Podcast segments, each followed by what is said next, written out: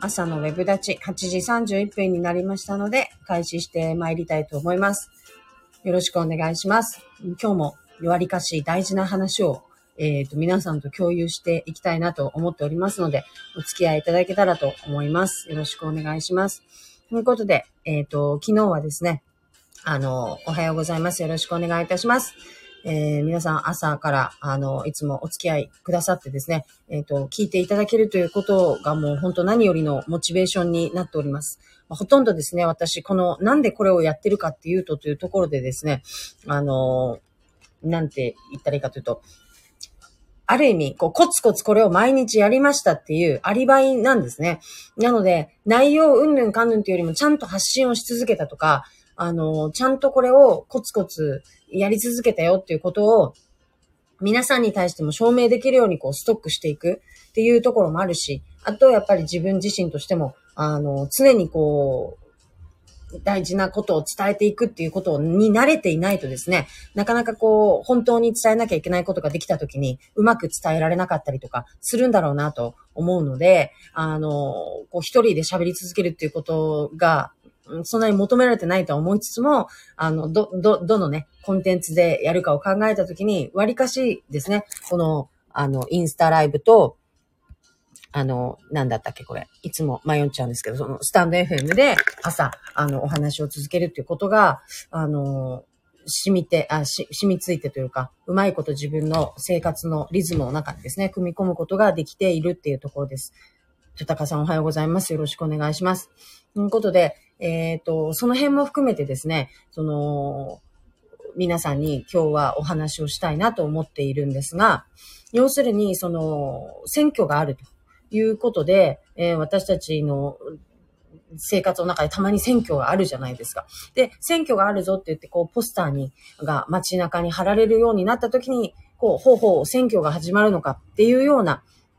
感じでですね、あの、私たちもそこに気づくわけなんですが、果たして本当にこれでいいのかっていうところを、あの、もう、皆さんと一緒に考えていきたいかなと思います。そして、その、まあ、昨日から、まあ、ずっとこの最近ずっと続けている、その、議会の重要性っていうところについても、また繋がっていくお話をしていけたらいいかなと思います。例えばなんですけど、その、私、一生懸命その、ね、なんか余計なことばっかりやってるんですが、これって本当余計なことなんです。で、えっ、ー、と、やる、やらない方がいいとか、余計なことは言うな、余計なことはするな。これはね、もうどこの世界に行ったって私やっぱ言われるんですよね。なんだけど、じゃあ、でも目線を変えてみて、視点を変えてみて、本当にこれが、えっ、ー、と、余計なことなのかなって考えたとき、どうでしょうか？例えばその、実際こうなんですよっていう、その、世界の話を伝えるっていうことだったりって、あの、まあ、私のやり方がちょっと品がないのかもしれないから、本当はもっとこう、王道でね、その、王道のやり方っていうか、正当なやり方で、あの、お伝えするんであれば、もしかしたらそれはジャーナリズムみたいな話になってくるのかもしれないんですけど、私のやり方がちょっとまあそういう意味では、もう少しこうその世界に寄ったところからお伝えしているというところもあり、あの、身内みたいな感じの中から、えっ、ー、と、悪口言ってるところがあるので、こういう意味では、あの、あんまり好まれることではないのかもしれないんですよ、一方で。だけど、誰かがやっぱり、その、えっ、ー、と、実際こうなんですよとか、こういうところなんですよとか、あの、皆さんが見、垣間見ることのできない世界についてお伝えをするっていうことって、すごく大事なんじゃないかなと思っていて。しかも、やっぱりその、定期的にね、皆さんの評価にさらされる場所に立つ人たちのことだから、なおさら、普段からそこってオープンにされていて、見えていなきゃいけないはずなんですよね。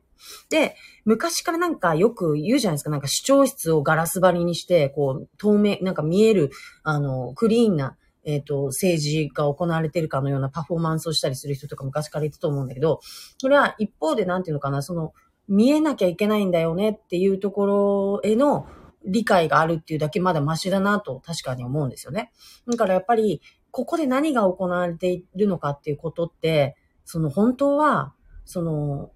皆さんに見ていただいて、皆さんにそこを評価してもらっていかなきゃいけないんだと思うんです。でも、現実はそうじゃなくて、やっぱりベールに包まれているし、その中で行われていることって、もう表に出ることってほぼほぼないと思います。でも、そういう状態で、その外に出している私たちっていうかその、その人たちのそのキャラクターだけで私たちは一票を投じていかなきゃいけないっていうこの難しさがあると思うんですよね。なので、あの、これって評価される側の人たちにとってみたら、その、いらないものは見せなくていいし、その、まあ、それは当然だけど、見せなくていいものは見せないまんま、綺麗なまんまの自分のそのパッケージを評価してもらうっていう意味で、まあ、あの、余計な減点しなから、されないから、それはそれでいいんだと思うんだけど、私のような、その、えっ、ー、と、一市民視点で見たら、やっぱりそれはなんかこう、フェアじゃないような気がするというか、うんと、私はプロ市民としてね、やっぱそこは考えるけれども、その、だってそれ以外のことも、それ以外の部分でのその役割とかもいっぱいになっておられて、うん、なんていうのかな、そういう働きをいっぱいされてるんであれば、やっぱそれは皆さんと共有して、自分はこんな風にあの、こういう立ち位置で、えっ、ー、と、政治家としてやってますっていうところはですね、オープンにされる方がいいんだと思うんです。それは私たちの納得にとってもそうだし、ご本人にとってもそうだと思うんですが、なんかそこって、やっぱりこう、いいところだけが表に出る。まあ、そりゃそうだけどね。そりゃそうだけど、それそうなんだけど、じゃあやっぱ一方でメディアなりなんなりが、その、そこにある本当の姿っていうのも一方でやっぱり伝えていかなきゃいけないし、いけないと思うんですよ。じゃないと、なんかすっごい表に出る、出す自分を出す出し方がすごい上手くて、実はなんか裏でめちゃめちゃ汚い人とかがいたとして、でもそういう人たちが、あ、なんかすごいねって言って、獲得していく。何かを獲得していくっていうことになってしまうじゃないですか。だからやっぱり、その、ちゃんとしたその評価っていうか、いや、評価っていうのもちょちょっと違うんだけど、やっぱりその人がどんな働きをして、どういう属性から出てきていて、どんな働きをしていて、なんていうのかな、その、どういうことができる人なのかっていうのを、その、ずっと昔に私、あの、申し上げたかもしれないんですが、あの、パワープロみたいに、やっぱりその、えっ、ー、と、例えばそのなんか、えっ、ー、と、調整力 A とかさ、その、なんだろう、あの、なんとかか、その、その人の能力なのか、制作力 B とかさ、そういうような、なんかこう、ランうん、その、まあ、ランクっていうのはね、これは一つ、その自分に跳ね返ってくるから言うのやめろって言われるんですけど、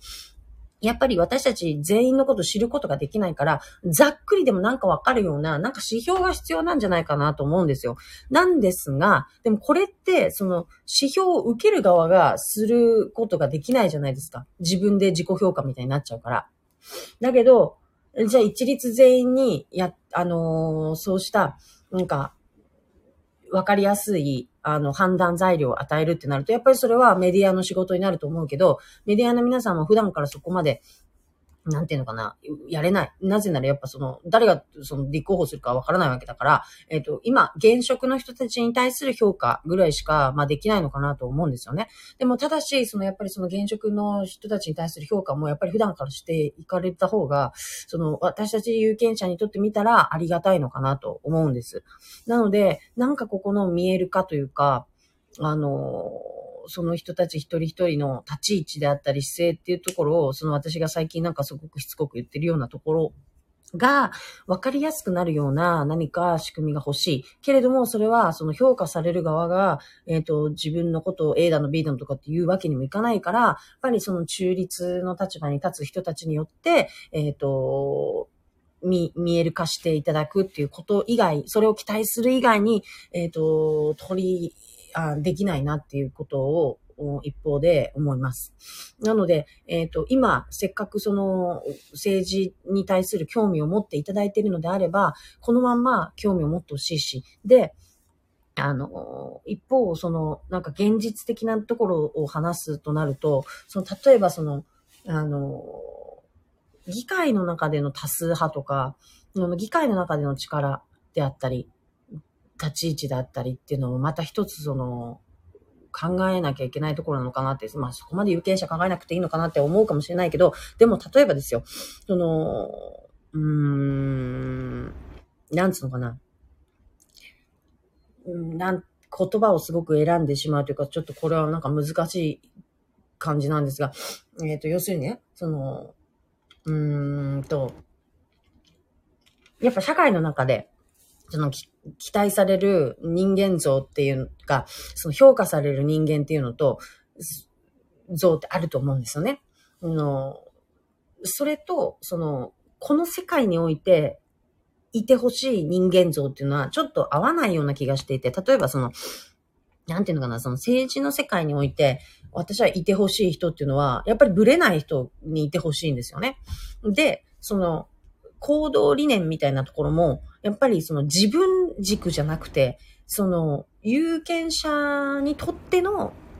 善なのか悪なのかというか、まあ善悪ではちょっとね、あの、こう、あの、判別できないところはあるけれども、有権者にとってそれがメリットなのかデメリットなのかっていうところを大きく考えられる人にいてほしいんですよ。だから、その、なんていうのかな、えっ、ー、と、議席を埋めて、その議会の中でも投票権ってやっぱあるわけで、結局多数決だから、その議会において、その多数派になることを求められてそこに座らされてる人っていうのはある一定いると思っていて、私は。つまり別にそのなんか余計なこと言わなくていいから、ただ、この議会におけるこの決議の時にはこっちに入れてね、みたいな、みたいなね。まあすごく乱暴な言い方をすると、その、なんか、コンパのための数要員みたいなような役割でしかない人っていうのは一定いると思ってます。なので、そういう人たちっていうのは結局次もそこの議席を埋めるためにそこに送られていくだけなので、政治的にどうこうとか、そのなんかこう意見をどうこうとか、その民意を伝えるどうこうっていうところを期待されているわけじゃないような気がする。それは本人は期待されてるんだと思うんだけど、対極的に見たときに、そのような動きにしかなっていない人っていうのは一定いるのように見えていて、あの、これはプロ市民としての視点ですから、悪口じゃなくて、そのように評価されてる人がいるんだとしたら、それは恥じるのはその人であって、別に私じゃないね。責める、責められるのは。だから、ちょっとあなたそういう風に見えてるよっていう人もやっぱりね、一定数いるわけです。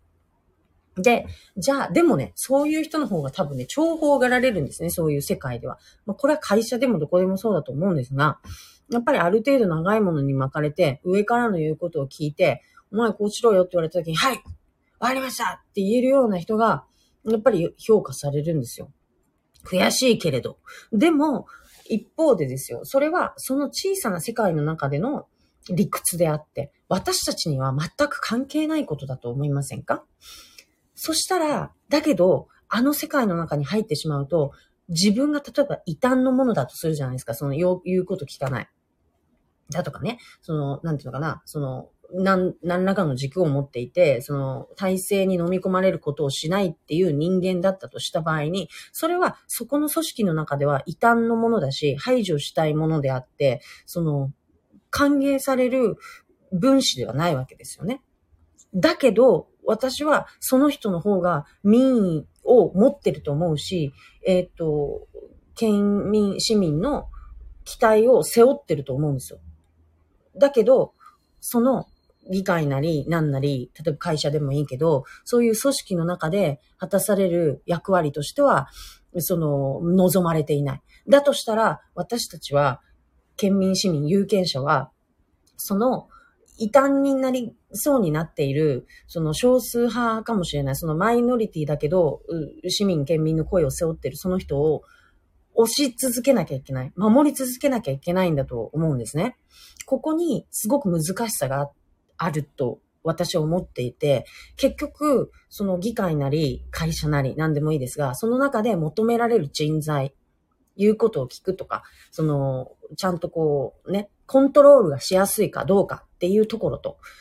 私たちが期待するコントロールじゃなくて、私たちの意見をちゃんと伝えてくれる人であってほしいっていうものは、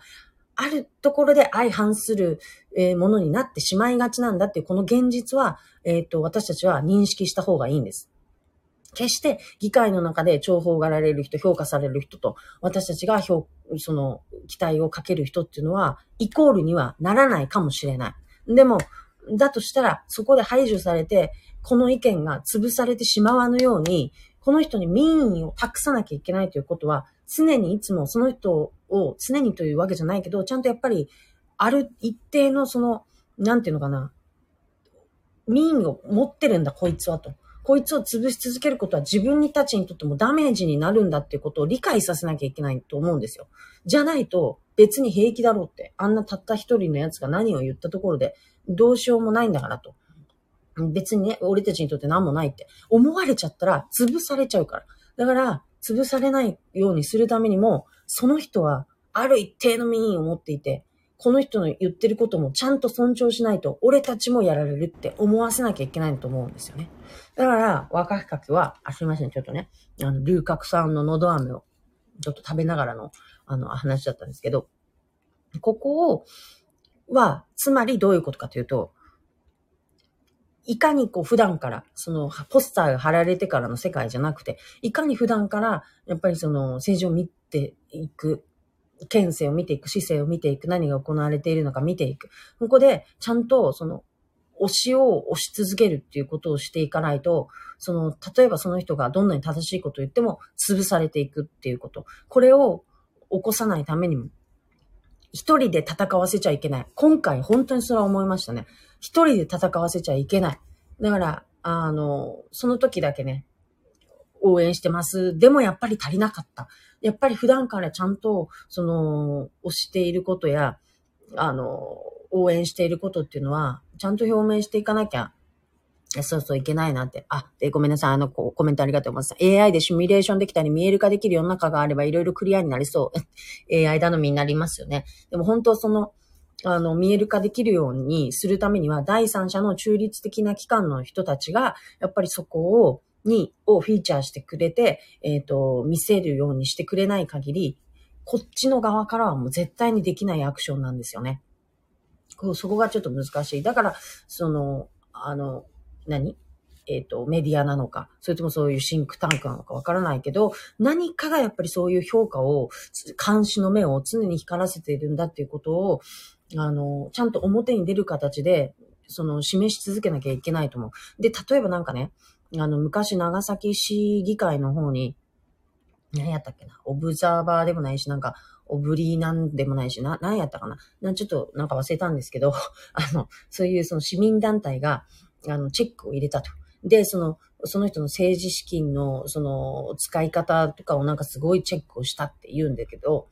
その政治資金もすごい大事だよ。お金のことだから。もちろんそうなんだけど、そこにだけその人の政治姿勢が示されるわけでもないし、そこでじゃあ、その正しい金の使い方をしていたから、OK っていうわけでもないと思うんですね、私はその。だからじゃあ、何、正しくない金を使ってても、その政治家としてよかったら OK ってことなんですか？とかって言われたらそういうことじゃなくて。ただ、視点がね、そのお金の使い方っていうところにだけ着目しちゃうと、そこさえやってりゃいいんでしょっていうふうに、その評価される側は思っちゃったりするじゃないですか。でも決してそうじゃないはずなんですよね。なんだ今日はすごい朝から暑くなってますけど。でも本当になんか、やっぱりその、私たち市民が、その、議員に自分の考えや思いをその託すんであれば、やっぱり常日頃からそこを応援し続けるっていう体制が必要で、で、多分、それぞれの議員に講演会っていうのがあるから、そこの人たちが、その、ついているっていうこと自体が、応援しているってことになるのかもしれないけど、でも、世論を背負っているとか、いうようには見えないじゃないですか。ただ講演会があるっていうのは、その政治家がいて、選挙に出るために必要な、なんか、あの、あれの一つだから。必要なものの一つとして講演会があるっていうだけで。でもその人たちが常日頃からその人をこう押して押して、なんていうのかな、いるようには特には見えない。ですよね。だから、そういうことではなく、その、一人で戦わせない。だから、例えばその、議会で、そう、少数派なんだけど、これって、えっ、ー、と、ちゃんと反対していかなきゃいけないよねっていうネタがあったときに、そこを、その、そこの声を、たった一人の議員の意見ではなく、大きな民意として議会に届けるっていうことをさせてあげなきゃいけないんだと思うんですね。それをするには、やっぱりその話題が出た時に、えっ、ー、と、反対してる人が一人いた。だからこの人に突こう。はい、行ってこいっていうやり方ではな、ないのかなって、なんか思う、思うんですね。それはなんかこう、長いこ、長いことっていうか、こう、この何年間か、その、市議会、県議会を見てきた中で、なんか、そういうその市民と議員の関わり方では、ちょっと絆が薄いという、弱いことになりかねないなっていうふうに思ったからなんですね。で、その、正しさ、うん、正しいっていうのは、そのみんなにとってそれぞれ正しさって違うから、あの、一概には言えないけれども、あのなんていうのかな、こうあってほしい姿というのは、必ずしも求められているもの、その世界の中で求められているものとは違ったりするので、でも、その多数派に飲み込まれないようにしてあげなきゃいけないから、そこを支えるのこそ、有権者の声なんだと思うんですね。だから、日頃からやっぱり興味を持ち続け、そして、その、誰かを応援するってすごく難しい、なんか嫌じゃないですか、政治的な色がつくっていうのが。だけど、これを避けちゃうと、結局、自分の声が一番届いてほしい時に届かないんです。その、あと一歩の推しが効かないのは、普段から応援してこなかったからなんです。今回それをすごく思ったんです。この時だけ、選挙の時だけ応援したとて、やっぱりあと一押しにはならなかった。それは、常日頃からそれを好きだ、愛っていう思いを、その愛情をやっぱり伝え続けることでしか、その良さって伝わらないんだなっていうところだったんですね、その人には。だから、結局私たちもずるいから、その選挙の時だけ、このど、どっかの陣営につかなきゃいけなかった時、その人の、あのあ、はい、あの、いろいろ書き込みありがとうございます。ちょっと後でまとめてあれしようと思うんですけど、その、その陣営に着いた時に、この人は素敵な人ですよとかってやるんだけど、そんなの、じゃあお前なんで今まで言ってくな、言ってなかったのってなるじゃないですか。なんでこの時だけその人の名前が出てきて、えっ、ー、と、その人がいい人だとかって言ってんのって思いませんか？だから、やっぱ私はそこになんかすごく矛盾を感じて、自分のやってることにもすごく矛盾を感じるんです。だけど、本来そうじゃなくて、いいものは良くって、いつもやっぱり言っちゃうぐらいのなんかこう、話題に出ちゃうぐらいの感じであるものなのかなって。そこに、そこまで行ったら、やっぱりそれって自然と口コミなりなんなりでやっぱ広まっていくし、その、そう、本物なんだと思うんです。その時にやっと。その時にやっと伝わるんだと思うんですよね。だから結局伝えられないんであれば、私は毎回伝える側の立場として選挙させていただくけど、もしそれが伝わらないんであれば、それはやっぱり私自身の思いの足りなさなんだろうなと思う、思うんですね。で、今回そのすごい私はすっごい好きで、知事のことがすごい好きで、だったけど、その今回はちょっと難しかったのは、そのコンテンツとしてその動かない、あの、あの状態のまあまあ、その、発信していかなきゃいけなかったので、その、バリエーションとか、やっぱり伝え方っていうところでの、その、難しさがあって、私もプロじゃないから、その、うまくいかなかったかなっていうところはあったんですけど、でもやっぱりその、今言ったように、こう、普段から、あの、押すっていうことの重要性っていうのが、本番が来た時に、めちゃめちゃ功を奏してくるよっていう。そしてその、普段から思いを託していくっていうことで、その人自身の発言力とかがその中で増すんです。だから、たった一人の一議席じゃなくなるかもしれない。その、実質的にはね、たった一人の一議席なんだけど。なんだけど、ここについてる世論は無視できないってなれば、そんなに簡単に潰されないんじゃないかなって。いや、もちろんね、その、えっ、ー、と、多数決だから、その、もちろん潰されるっていうか、その、最終的にはですね、そこはむず難しいけれども、その、ただ、大きな声として、うん、そこに、あの、届けることができる。もしくは、その社会的なインパクトを与えることができる。という意味では、あの、決して無駄じゃないと思います。なので、あともう一つやっぱり、その、この、例えば、えっ、ー、と、何やったっけ？あの、統一地方選挙までの間だったら4年間あります。参議院選挙だったら3年間あります。この間に、その候補者が何をしてきているのかっていうことを、やっぱり私たちは目を光らせてというか、しっかり、えっ、ー、と、見ていってあげなきゃいけないんだと思います。で、見てあげることが、その候補者を育てることになると思います。だから、その、何をしてきたのかってすごく大事なところで、やっぱりそこが、実績とまではいかなくても、してきたことがちゃんと残っている。ログとして残っている。で、その内容が、えっ、ー、と、私たちの、なんか評価する側にとって納得できるものであるんだとしたら、それはものすごい大きな力になるし、それは一票につながるんだと思うんですよね。だから、決してその選挙期間中に一生懸命声を上げてね、マイクを握って、私はこんなことがしたいんですとかって言ったところでもうそんなこと響かないわけですよ。つまり、本当にその選挙の時に至るまでの間に、どれだけのことを本人が、えっ、ー、と、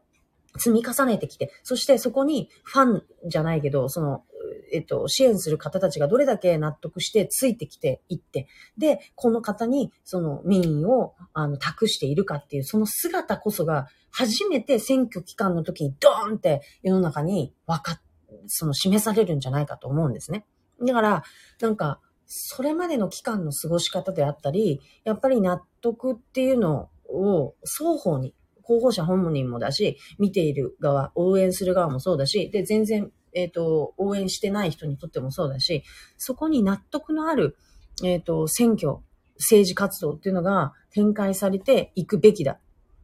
と私は思います。だから、それをさせるためには、私たちがやっぱ見てなきゃいけないんですよ、候補者を。ちゃんと、それぞれの候補者を、に対して目を配っているっていう、県民からの視線があると思わなきゃ、いくらだってサボることができるじゃないですか。サボらせてはいけないと思うんですよ。だって、私たちの大事な税金で働いてるんでしょ？ってなったら。だから、一方でね、その税金をもらってんだから、お前ら何言われてもいいだろうっていうことでね、サンドバッグにされたりもするけど、それは別、全然違う。全然別の話。でも、ただやっぱりその評価に耐えることができるだけの活動と言動、発言っていうのをやっぱり積み重ねなきゃいけないし、それができてないのにもかかわらず手を挙げてやりたいからやらせてくださいっていうのは、私はそれはすごくその、私たち有権者に対する、たをバにしてんなって思っちゃうんで、なんか、そこはちゃんと見ていかなきゃいけないと思う。で、それに、そこの、で、私たちにとっての、その、それに対するイエスかノーかっていうのが投票なわけですから。でも、ただその投票の時だけにイエスかノーを示すのではなくて、普段の活動からやっぱり見ていかなきゃいけない。応援していかなきゃいけない。で、ノーならノーって、いや、あなたそれじゃダメでしょっていうことを伝えていかなきゃいけない。だから、応援する側も応援する側でもちろんその身近な人たちっていうのは苦言も呈しているんだと思うんですが、やっぱりその苦言に対して、その、そうですねってことで改善した、えっ、ー、と、活動っていうのを示していかなきゃいけない。と思うんです。で、私たちはなんせ、その、あの、いろいろ書いていてあり、くださってありがとうございます。あの、長いものには巻かれてないのでで出世できてません。あ、そうなんですね、とったかさんね。はい。あの、私が15年悩み続けた問題を語られてますね。と、あ、そうなんですね。いろいろこう、あ、15年間も、この問題と向き合ってこられてるんですね。あの、聞いてて胸が苦しい。いや、本当そうですよね。苦しいですよね。と、その、普段の活動が見えない人には投票できませんということで、本当そうです。だから、普段の活動が見えるってことはもう最低限の条件になってくると思います。そして、その普段の活動が何なんであるか、何をしているので、なの、何をしているのかっていうところも、の質も通っていかなきゃいけないと思うんです。これを私たちやってきましたか？やってきてないと思います。だから私は今有権者としてすごく恥ずかしいと思ってるのは、その候補者になる、なるであろう人たちに対して、普段の活動の質を通ってこなかったっていうことです。だから、あとちょっとしかない。もう、参院選だったら半年もない。半年か。あ、いや、4ヶ月ぐらいしかない。で、えっ、ー、と、統一には1年しかない。だけど、私たちは今までのそこの2年半だったり、3年間、候補者に対して、あなたは今何をしてるのかっていうことに対して、えっ、ー、と、通ってこれなかったっていうところは、その質を通ってこれなかったっていうのはすごく悔しいなって思ってても言えなかったし、あ、ありがとうございます。何事も頑張っているから人は応援したくなるんだと思います。いや、本当そうなんですよね。だから普段からのその、頑張りの方向性が違う人がね、いるっていうことを私は実は言いたく、言いたいところもあって、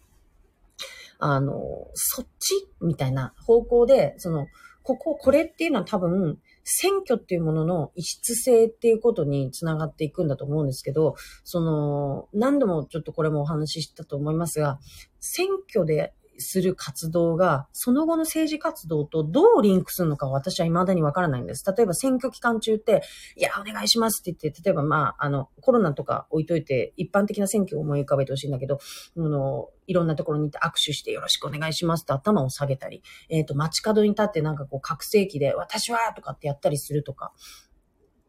これが、じゃあその後、例えばじゃあ政治家になった、なってからの活動と何の関係があるのかがちょっとよくわからないです。まあ、例えばじゃあそれは議会に立って、えっ、ー、と、議場でね、あの、演説っていうかその、一般質問をするときの練習なんですよ、なのか、その、頭を下げ続けることの、で、皆さんよろしくお願いしますっていうのは、それは宗教活動であって政治活動ではないわけですよね。で、明確にそこは、あの、分けられてるので、えっ、ー、と、政治活動と選挙活動というか、講演会活動っていうのは確かに別なんですよ。だから、例えば、その、なんていうかな。私は選挙の時は、えっ、ー、と、政治活動、普段は政治活動しかしてないんだけど、その政治活動っていうのは中村県議の政務活動です。政務活動の中でしか私は動かないっていうルールでやってるんですが、普通の、普通のというか、よその、えっ、ー、と、秘書さんは講演会活動もするんですね。なので、私は講演会活動は、中村県議の講演会活動は一切しません。っていうルールで働いてます。だけど、本当は、本当はというか、本当じゃない。そういうやり方もあるという意味で、講演会活動もする。で、その講演会活動というのが政治活、あ、選挙活動なんですね。で、だからここって明確にやっぱ分けられてるんですよ。でも、その、我々人間は、人間というか有権者はやっぱり分からないから、その選挙活動してもらわないとその人のことをパッて分からないし、分からないから仕方ないんですけど、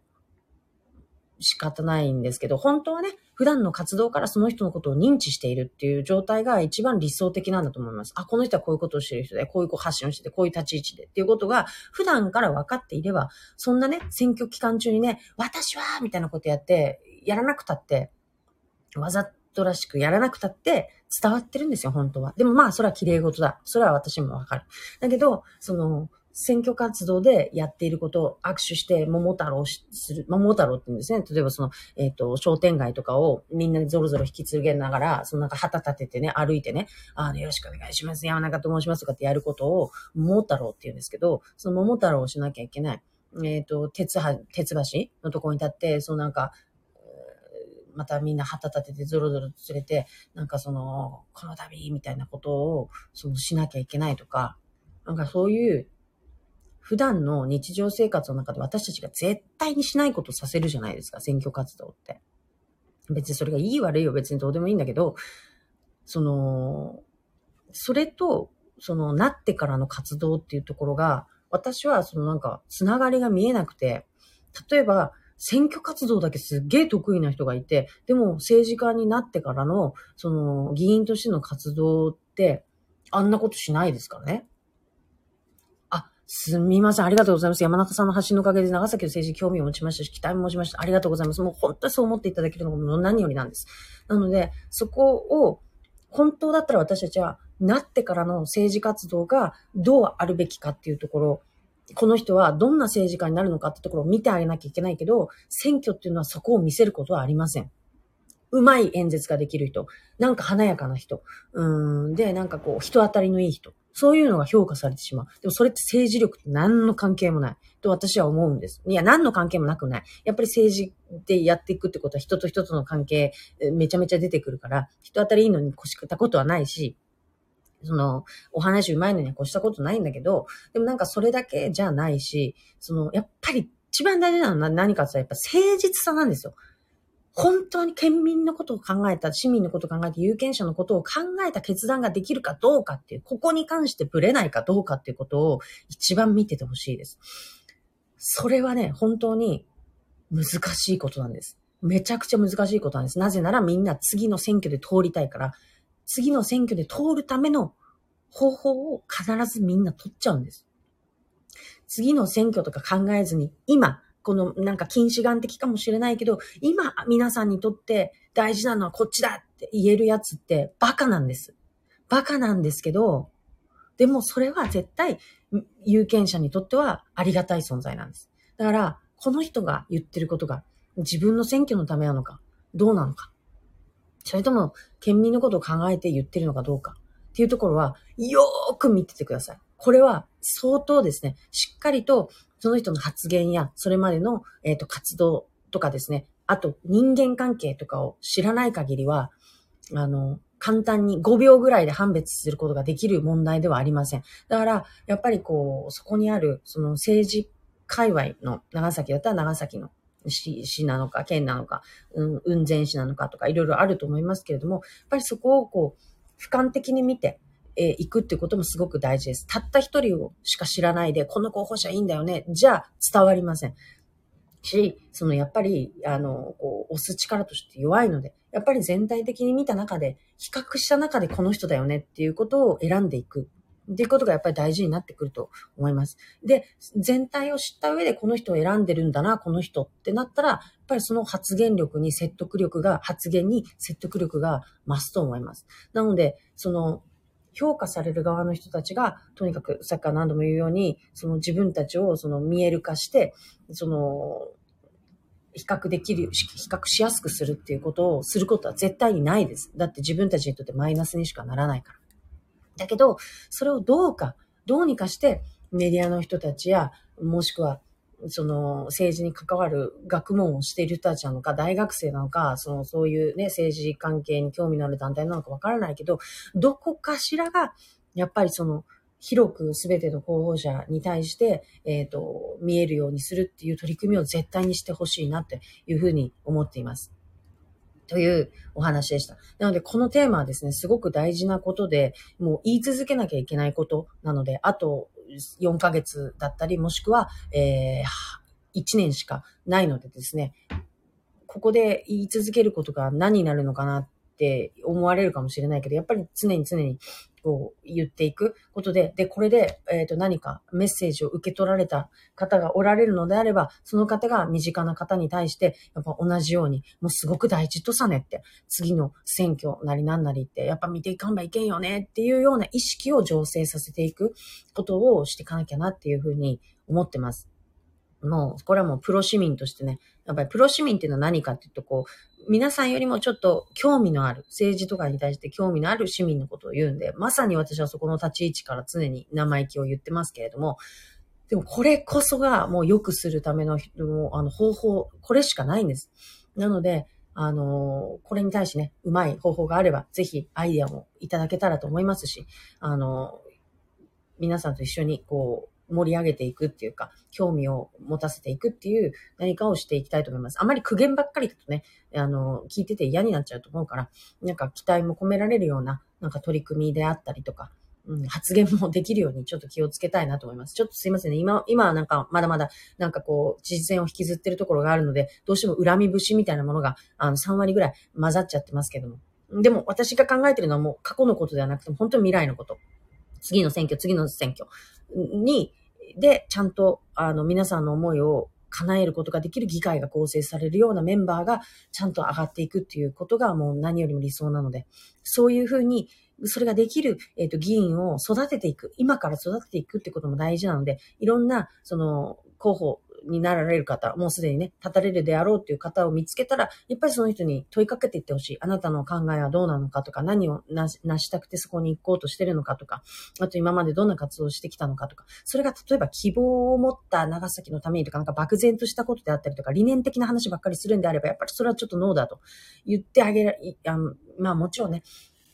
最初からね、期待するなんとかってね、あの、最初からそんな大きなことを忘れたらかわいそうだろうとかっていうね、意見もあるけれども、いや、そんなね、成長するの待ってる暇は私たちはないんです残された時間が。だから、やっぱり最初からちょっと即戦力になるような人たちをどんどんどんどん送り込んでいかなきゃいけないし、で、実際に今までの議会の中で、あの、議員としてやってきたかもしれないけど、それが本当に戦力になったかどうかっていうところはちゃんと評価しなきゃいけないし、もうみんな首を洗って待ってなさいっていうことをですね、私たち県民市民がですね、